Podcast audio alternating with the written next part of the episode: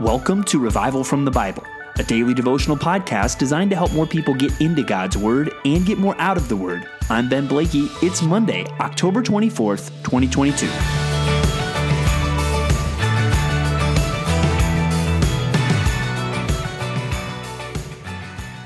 Well, you probably know one thing I enjoy doing is watching sports at the highest level. And one of the things that's fun about that is you see people performing under pressure.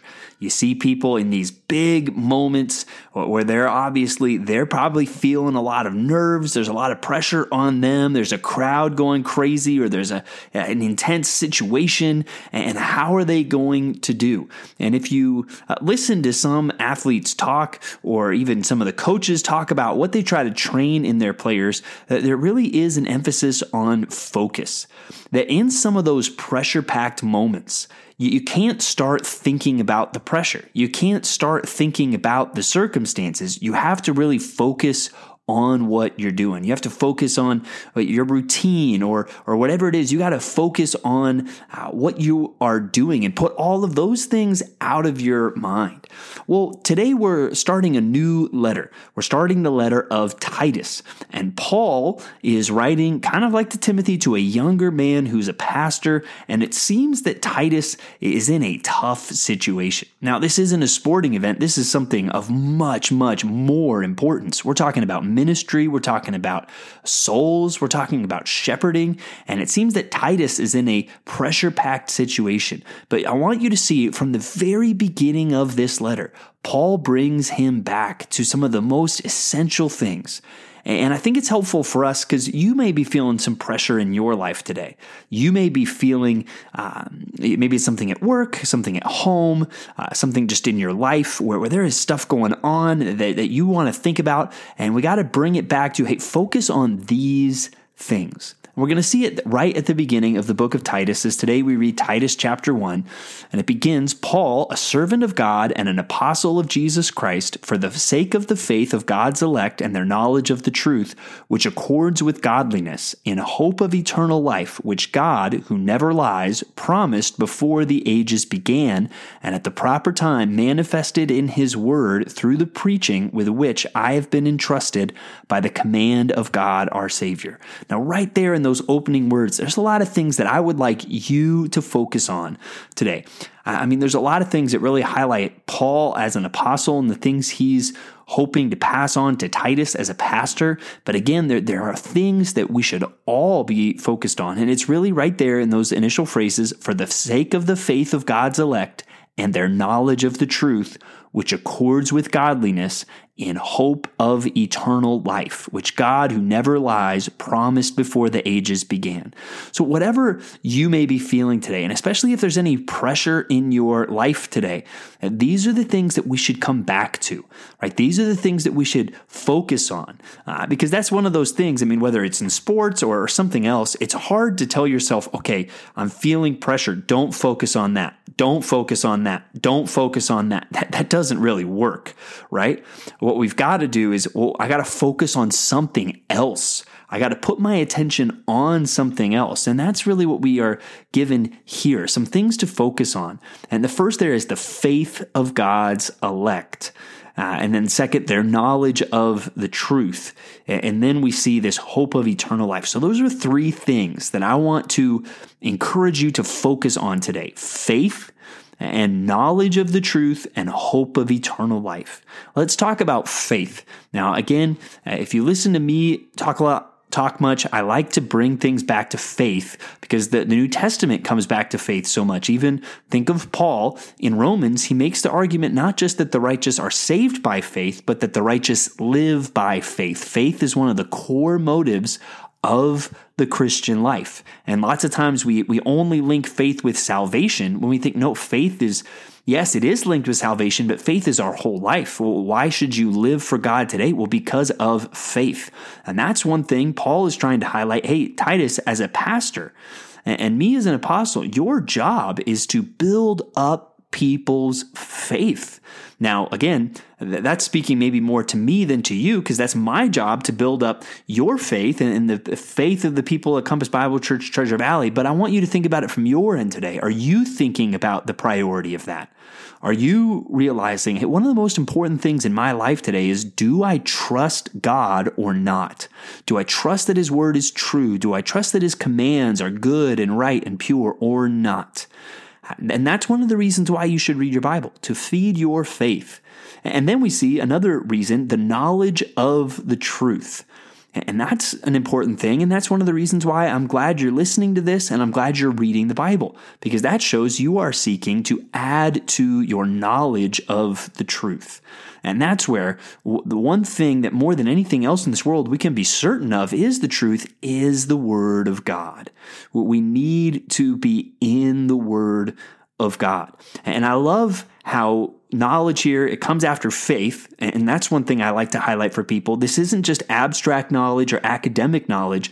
All the knowledge that we get should feed our faith because I'm, i know more about god. I know more about what he's done. But then also that knowledge should lead to godliness is what we see next. Uh, faith Uh, in God's elect a knowledge of the truth which accords with godliness. Our knowledge of the truth should lead to godlike character, to character that models God, character that lives with an awareness of God. And then the third thing there is the hope of eternal life. That that is something you cannot read the New Testament without seeing all over the place. Like faith, hope is clearly one of the core motives of the Christian life. And it's hope of eternal life. Uh, hope that gets us thinking beyond our our current circumstances and really into eternity. Honestly, how often do you think about heaven? And if you really look at the Bible, I think of Hebrews 11, if you really read Christian biographies of those that have been used by God, you will see that thread of people hoped in heaven. They really lived like heaven was real and all the promises of God were true. And I love how it really supports that idea, the hope of eternal life, with this, which God, who never lies, promised before the ages began. Wow. Uh, this eternal life is something that God has promised, and God promised it before the ages began, and God never lies. Uh, this is true. And so I hope those things encourage you. If you're feeling pressure today. Well, you can't just tell yourself, well, don't think about the pressure, don't think about this. Instead, focus your mind on these things. Feed your faith, build your trust in God, focus on the truth, read God's word, memorize God's word, meditate on God's word, and then uh, really hope in heaven. Think more about heaven today. And these things should help you. And now, things we see Paul going on to describe here is again very similar to 1 Timothy 3. He describes the, the elders, the leaders of the church, and he describes what their life should be like. And again, you should look at this as a model for yourself.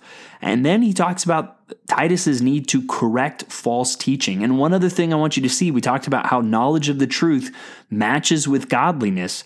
Uh, we see the, the opposite of that in verse 16, where it talks about they profess to know God, but they deny him by their works.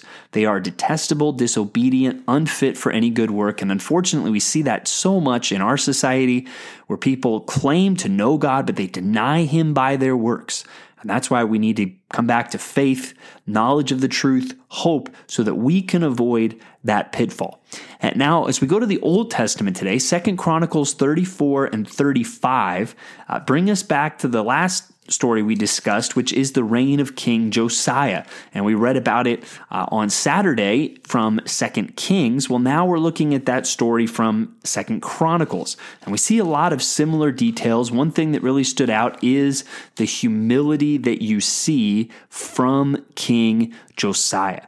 Uh, you, you see how he humbles himself um, And really, uh, look at verse 27 there in chapter 34. It says, Because your heart was tender and you humbled yourself before God when you heard his words against this place and its inhabitants, and you have humbled yourself before me and have torn your clothes and wept before me, I also have heard you, declares the Lord. Behold, I will gather you to your fathers. And talks about him dying in peace, but it comes back to he humbled himself. And again, he humbled himself in response to the word of God and seeing the sin of his nation.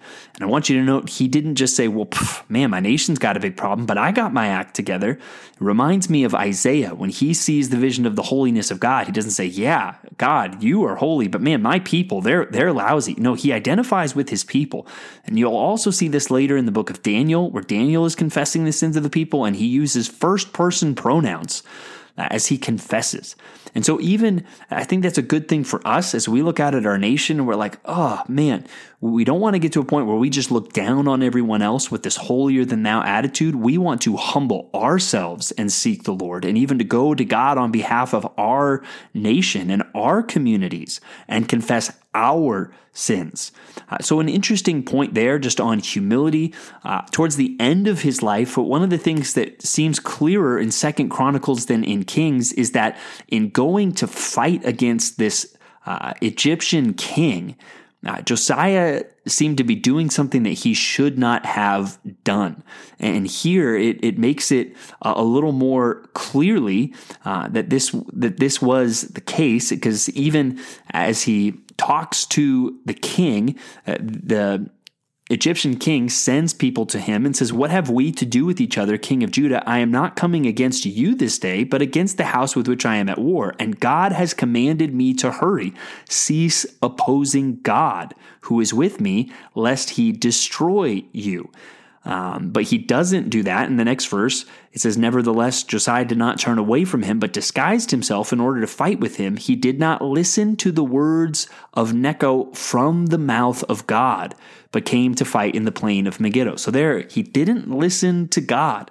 So there we, we see a lot of good things in King Josiah, but that, there that at the end we see something that this is trying to point out to us was not good. He wasn't listening to what God was doing and resisted what God was doing. And that's what's going to lead ultimately to his death. So a warning to us, we need to listen to the word of God and not ignore it. Um, and so, even as we read God's word, when we are convicted by God's word, we need to not ignore that. Uh, we need to listen to what God has said, uh, really for our own good. So, uh, a lot to get through just like every day. There's so much from God's word that we can learn from. But again, I want you to really focus on those first few phrases there in the book of Titus. And I hope today has built up your faith increased your knowledge, and also given you more reason to hope in a God who doesn't lie but keeps his promises. Thanks for digging into God's Word with me today on Revival from the Bible. For more resources, check out revivalfromthebible.com. To learn more about Compass Bible Church Treasure Valley, go to compassbible.tv. The grace of our Lord Jesus Christ be with you.